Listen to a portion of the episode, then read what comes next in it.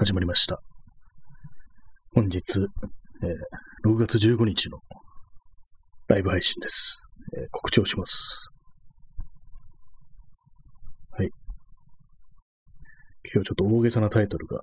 ついてますけれども、ちょっと手元にある本から少しね、引きながら適当に喋るというような感じでやっていきたいと思います。また何々していきたいと思いますっていう風に言っちゃいましたね。これ YouTuber 仕草みたいな言葉が出ましたけれども。はい。そういうわけで始まりました。本日の放送なんですけども。まあね、皆さん興味あるかどうかちょっとわからないですけども、ちょっと手元にね、このジェームス・ディーン写真集、天才俳優最後の85日というね、本があるんですけども、それの巻末の方にこう、その後の、ジェームス・ディーンと後のカウンターカルチャーとか、まあミュージシャンだとか、あとまあアメリカンニューシネマシネマだとか、そういうもののちょっと関係についてね、語られた文章があったんで、まあ書いてるのは日本人の人なんです。ライターの方が書いてるんですけども、まあ、それがあってね、あったのでな、なんかその辺をね、ちょっと適当に喋ろうかななんていうふうに思っております。まあこれ写真集なんですけども、誰が撮ったかというと、サンフォード・ロスという写真家で、で、まあこれ最後の85日というように、まあ亡くなる前のね、重点的に捉えてるんですけども、まあジェームス・ディーンっていうのは、映画に出たのは結構有名なやつだと、ちゃんとしたあの長編の映画だと3本しかなくて、それがあの理由なき犯行と、エデンの東とジャイアンツ。で、まあ最後の作品がこのジャイアンツというわけなんですけども、まあその時に捉えた写真ですね。まあ俳優、俳優なんですけどもね、結構あの、一応監督、自分で映画を作ることにだいぶ興味があったようで、あの理由なき犯行なんかでは、事実上の助監督みたいなね、なんかそんなような感じで結構関わってたみたいですね。だから、まあ、24歳で死んだというのが非常に惜しまれるというような感じですけども、私がそのジェームス・ディーンのその理由なき犯行の時のエピソードとして一番印象に残ってるのが、まあ、監督がニコラス・レイというね、人なんですけども、で、まあ、まあ、その日の撮影が終わって、でまあ、みんなもう引き上げてるのに、こうずっとその撮影所に残ってたり、残ってるね、ジェームス・ディンがいたんで、何か話したいことでもあるのかって聞いたら、いや、実は、陰菌なんだ。どうしたらいいっていうふうに聞かれたっていうね、そういう話があるんですよね。で、まあ、それでもその薬局まで一緒に行って薬を買って帰ったっていう、そういうエピソードがあるんですけども、なんかこういうことをね、自分の死後話されてるっていうのは一体どういう気持ちなんですかね。まあ、陰菌、陰菌なんだ。どうしたらいいっていうね。それを監督に聞いたっていう。ってことは、まあ、相当にまあ仲が良かったっていうかね、信頼を、関係が出来上がったっていう、そういうことなのかもしれないですね。まあ、まさか死後そういうふうにこう、ね、エピソードとして話されるとは思ってなかったかもしれないですけども、まあ、薬を買ったのが正解だったのでしょうというね、そういう話でございました。ねそれがあのね、こう、その時のエピソードとしては、こう、印象に残っております。で、まあね、そういうまあ、ちょっとおふざけの話はいいんですけれども、まあこの、まあ24歳でね、こう亡くなったということなんですけども、交通事故ですね。交通事故で、もしね、こう、生存していたらっていうね、ようなことをたまに考える時があるんですけども、まあそのジェームズ・ヒントとね、結構仲が良かったというと、あの、デニス・ホッパーが結構ね、仲が良かったらしく、まあ後輩に当たるというね、ちょっとね、年下の友人という感じで、まあ、一応共演もしてるんですけども、まあ、後にその、デニス・ホッパーのイージーライダーという映画を撮りますけども、まあ、そのことについて、こう、もしね、ジミーが生きていたら、こう、生きてて、イージーライダーに出てくれたら素晴らしかったと思うっていうような、そういうことを言ってるんですね。まあ、ど、どの役でも演じられただろうっていうね、主役のあの、キャプテンアメリカって、あの、あれじゃないです。アメコミじゃないですよ。あの、ピーター・ホンドだろうね、役ですね。あの、バイクに乗って旅する主人公二人組、デニス・ホッパーとね、こう、ピーター・ホンダが旅するんですけども、アメリカを。で、まあ、それともう一つね、もう一つ、あの、ジャック・ニーコルさんが脇役で出てきて、弁護士で、なんかこう、不良弁護士みたいな役で出てくるんですけども、その役も彼が演じることができただろうっていうような、ね、ことを言ってて、まあ、そういう感じなんでね、こう、もし生きていたら、そういうアメリカのその映画の中でね、こうカウンターカルチャー的な、ああいう時代にすごく大きな役割を果たしたのではないかみたいな、そんなことをね、こう、その端末の文章に書いてあるんですよね。これ書いてる人は、なんていう人かなちょっと今、広げながら読んでます。えー、照井康夫さんというね、方ですね。私は知らない人なんですけど、まあ多分映画関係のライターの人だと思うんですけども、この本が出たのが結構古い本だと思うんですよね。これあれですね、1986年ですね。そのぐらいに、これ出た本なんですけども。で、まあそこでこう、まあいろいろね、こう、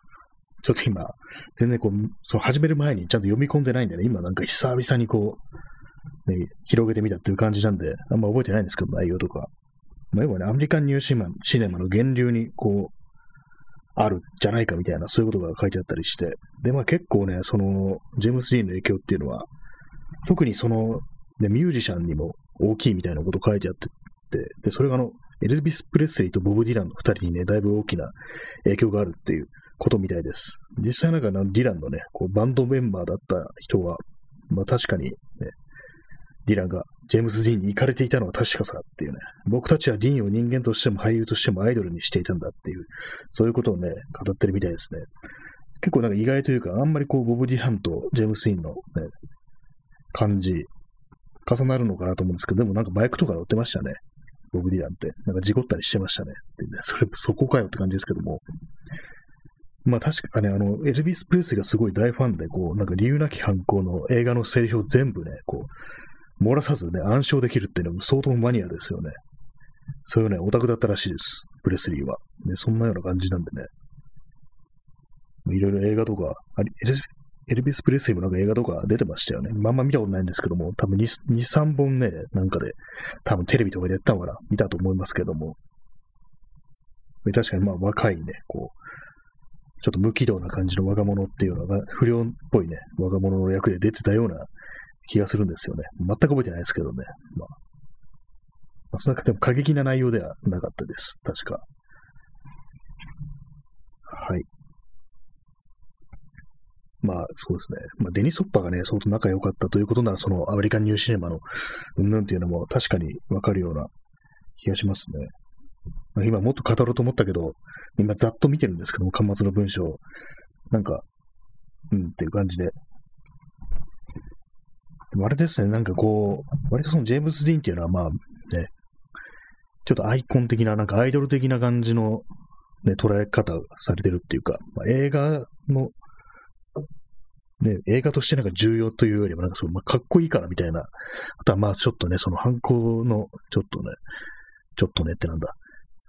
そういうまあイメージ的なもので、こう、いろいろこう、言われてるっていう感じするんですけども、まあ CM とかでもね、よく頻繁に使われてますよね。そのビジュアルイメージみたいなのが。インスタントコーヒーを飲みました。まあそういう感じなんでね、あんまりこう、本当にこう、長生きして、こう、いろいろ、ね、俳優としてじゃなくても監督としても、こう、活躍してったらどんなだったんだろうかなんてことを、まあ、考えたりすることがたまにありますね。でもなんか結構ね、こういう感じで、こう若い頃すごくね、一緒に反抗的だったりとかして、まあ、権威に抗うような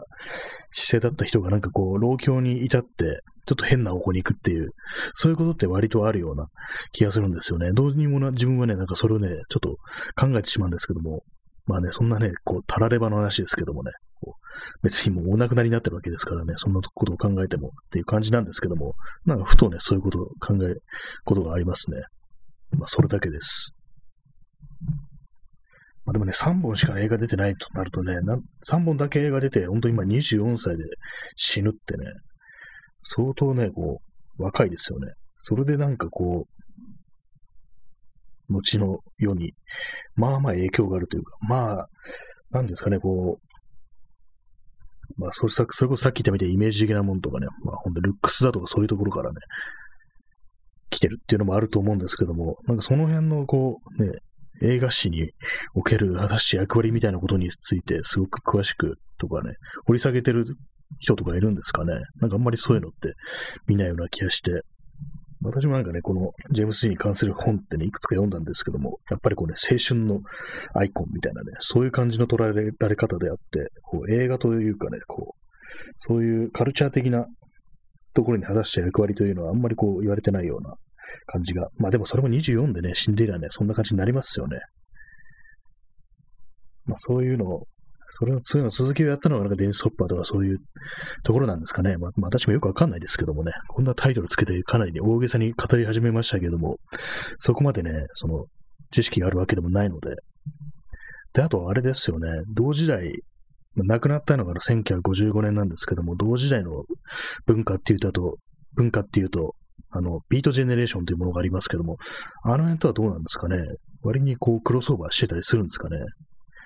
結構あの、ジェームス・にはジャジャズが好きだったっていうようなことをね、書いてあるんですけども、まあ、ジャズっていうとやっぱりこのビートジェネレーションのね、名だたる作家たちは結構ね、その、ジャズの即興性を愛したみたいなことなんて言われますけども、割とね、その辺、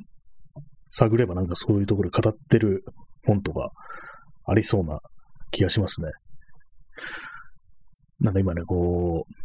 ちょっとね、大げさな感じで語り始めてしまい、ちょっと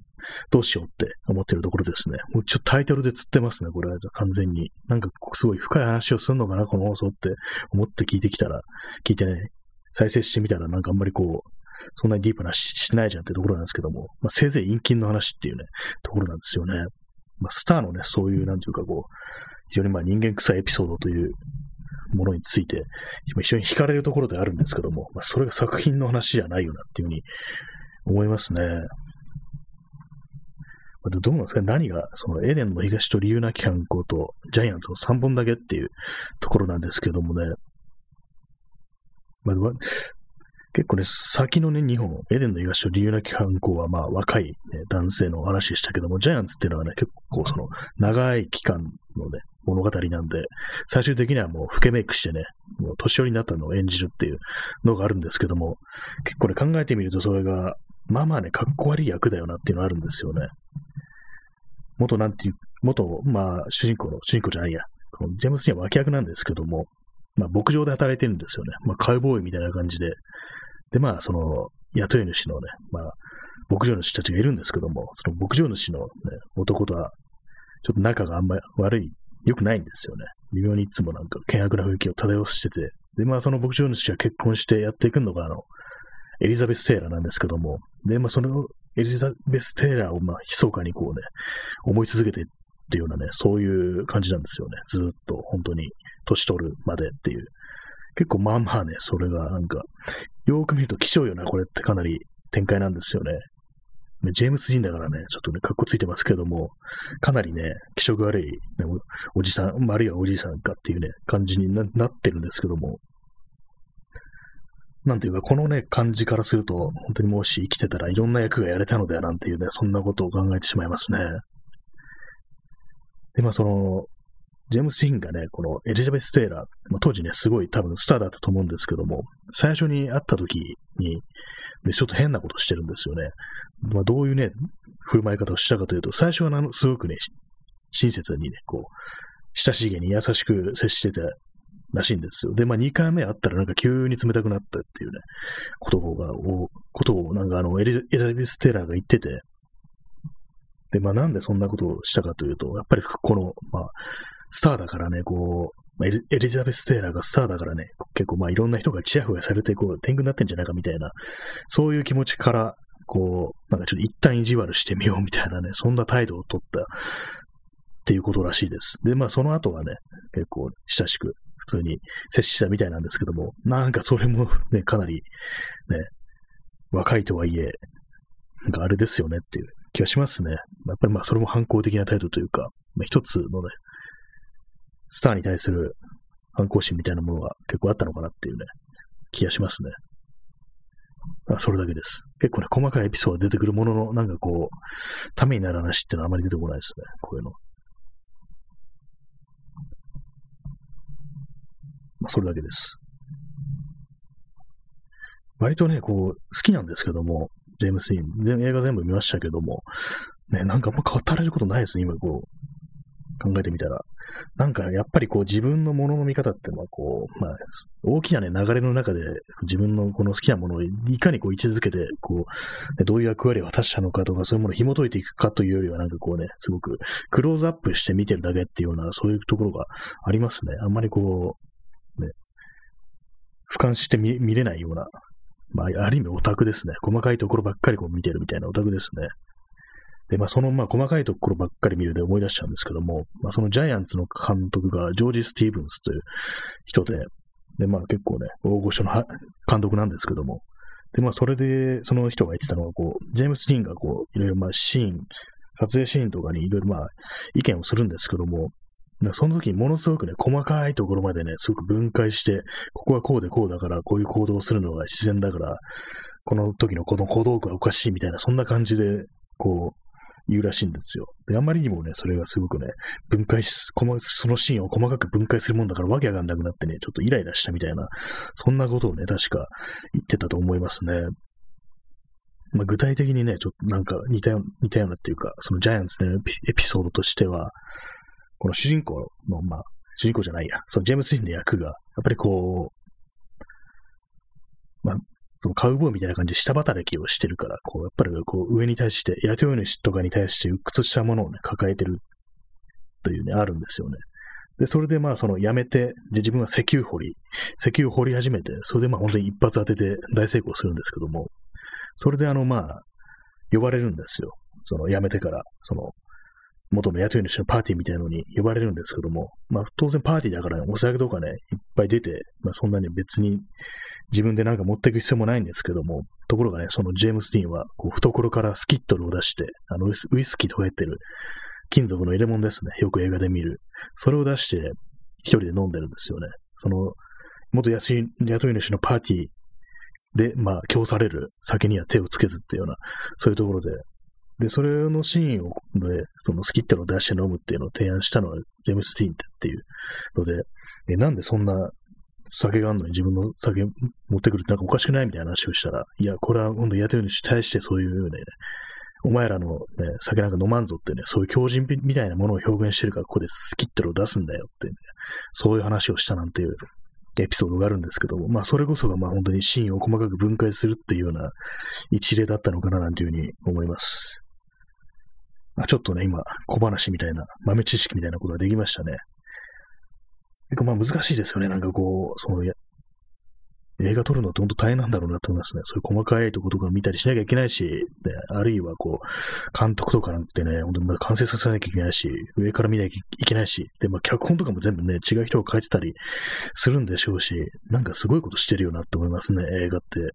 なんかそういうふうに人がね、精魂傾けて作ったものをなんか簡単に見飛ばしていいのかななんていうふうに思う時もあったりしますね。まあ、なんかちょっと大げさな話になりましたけども、まあそういう感じですごくね、細かくようなところに気が回るというか、そういうタイプのね、役者だったらしいんで、もしね、生きてて、後に自分が監督して、こう、映画作るなんてことになったらどんな風になってたんだろうっていうようなことは少し考えたりしますね。まあ、アメリカンニューシネマの源流ということなんですけども、これ、まあ、アメリカンニューシネマっていうと、まあ、60年代、70年代っていう、そういうイメージありますね。で、まあ、その、まあ、70年代末、末期の、76年とかかな、あれば、あの、まあ、ロッキーありますよね。シルベスター・ストローンのロッキー。あれも一つの、まあ、ニューシネマであるっていうような、そういう見方があるみたいですね。結構その、ロッキーって割となんか脳筋ななんかサクセスストーリー的にな間違ったこう捉え方をされてた時代があったというように思うんですね。一時期、まあ単純だっていうような感じで。でも考えてみると、その、まあ、そのロッキー一作目はね、ほんと最後は、その判定で負けるわけで、でまあ、一瞬ね、こう、スポットライトが当たって、そういみんなの前で、多くの観客の前で試合をすることができたけど、でもロッキーのね、その先のボクサーとしてのキャリアは特にないみたいなふうに考えるのが、まあ、その映画の流れとしては、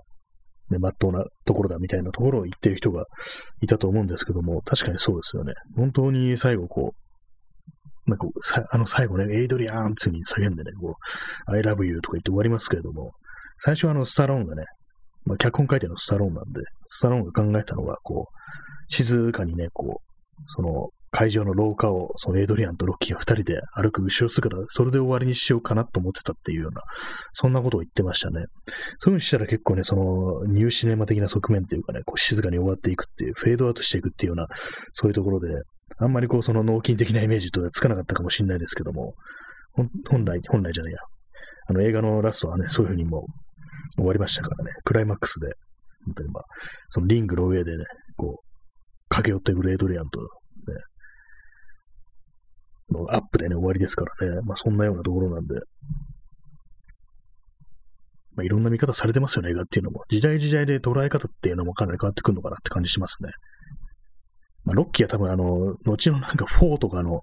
あたりまでのあれでなんかそういう風に納金みたいなイメージがついたんですかね。なんか古い映画の話ばっかりしてしまってますね。なんか本当に最近なんかこう、古いものの話ばっかりしてしまいます。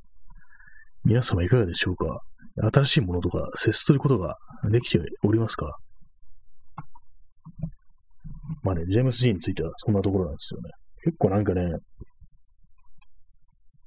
あるかなと思ったんですけど、語ること。あんまりないな。まあちょっと待って、最近ね、最近じゃないや、もう、ちょっとずっとなんかこう映画というかね、なんかそういうところから、物語的なものから離れているので、あんまりこう、語ることがないという感じなんですけども、でもまあ20分持ったなっていう、そんな感じで、誇らしげな顔をしています、ね。ジェームス・ディーンと、後の世代っていう、もうなんかボブ・ディランかっていう。まあ別にボブ・ディランについてもそんな詳しくないんですけども、まあそのようなところですね。はい。えー、本日は6月の15日でね、時刻は23、22時37分です。これあの、昨日ですね、あの、話も完全にもうその、ジェームス・ディーンとかニューシネマからね、離れますけれども、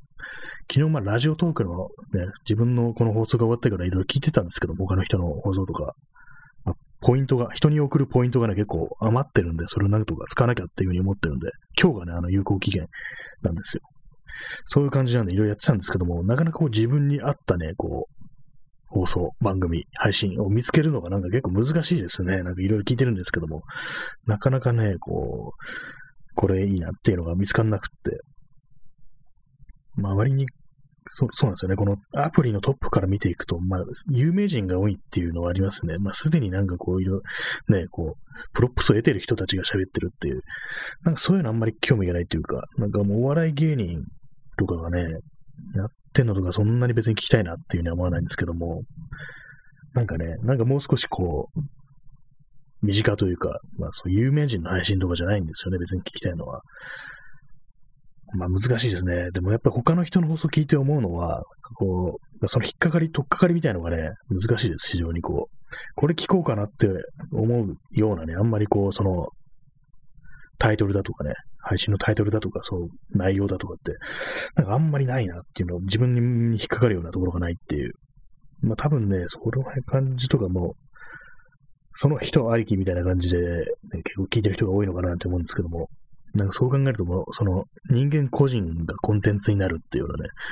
そういう、その今のネットの感じというのが、ちょっとね、うっすら見えてる感じで怖くもあるんですけども、まあ、翻って自分はどうだろうかっていうふうに思うとね、まあ、あんまりこう、このね、この放送の、まあ、各エピソードのタイトルとかを読んで、これ聞いてみようっていうふうに思うかなっていうようなことは、一応いつもね、考えてるんですけども、なかなかね、それが、うまくいかないというか難しいんですよね。ちょっと再生してみるかみたいな感じで。で、まあ、あと、まあ、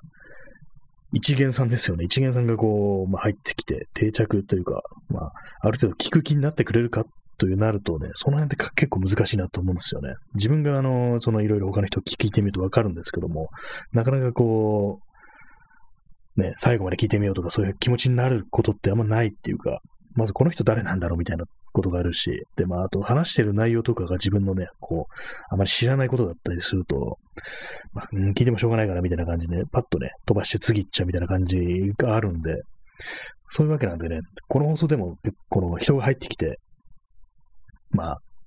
カウンター増えますよね。1っていう風に増えて。で、またすぐ元に戻るっていうね、減るっていう、もうたまにあるんですけども、まあ確かにね、そういう風になるよなっていうのはわかりますね。うん、なんかこれ、ちょっと再生してみたけど、あんまこう、聞く気にならんなみたいな、そんな感じでまっすぐ別のとこ行くっていう、そういう、それの感じはね、すごくわかりましたね。だからまあね、ちゃんと今日は何について話しますみたいなのはね、ちょっとね、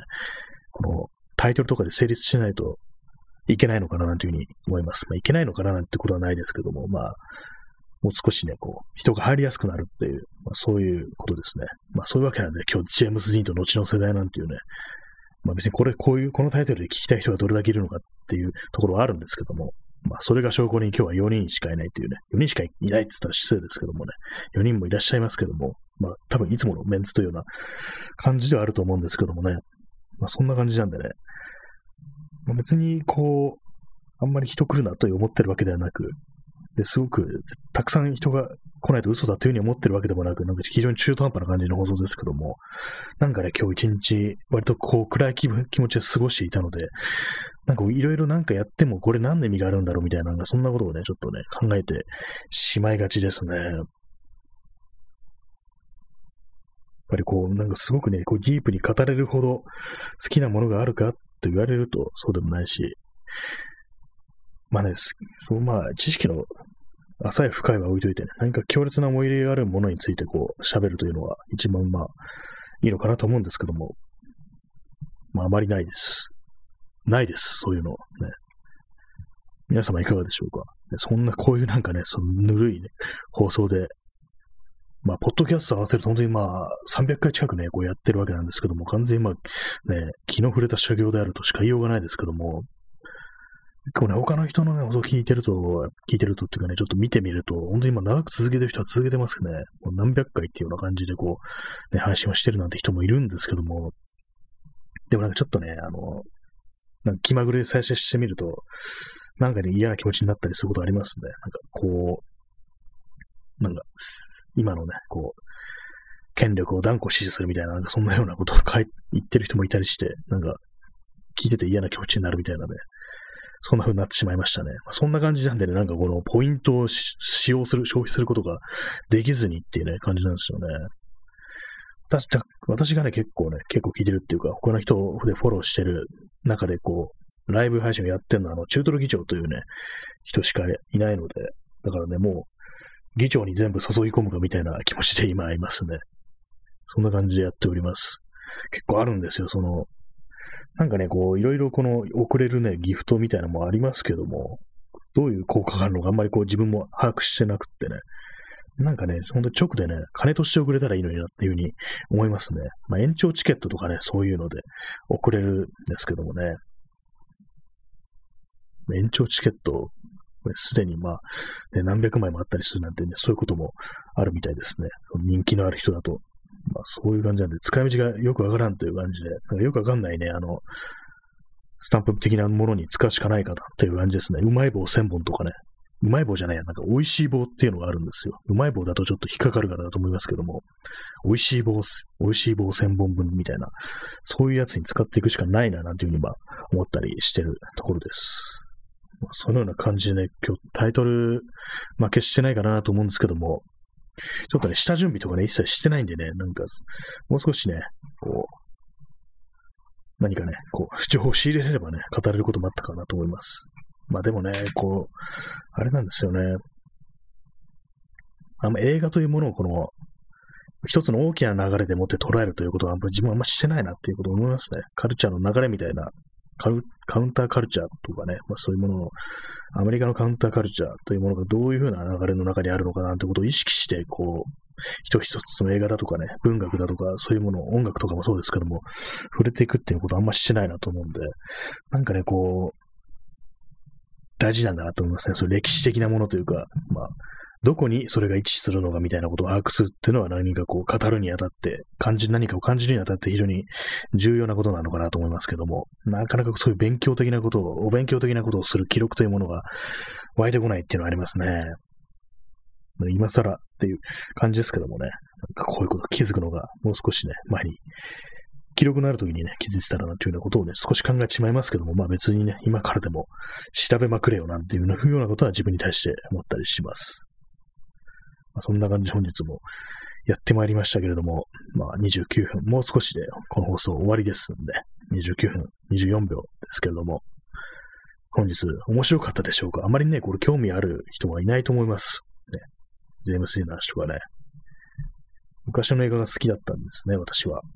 チャップリンとかもね、結構一時期かなり熱心に見てる時期がありました。本も読んだりする時期がありましたね。ひょっとしたらそっちの方ももう少し喋れるのかもしれないですね。まあ、そのようなこと、感じでこう、ね、面白かったことがわからないですけど、私の好きなね、ジェームス・インという人について語りました。まあ、そんなわけで本日はこの辺りで終わりたいと思います。それでは、さようなら。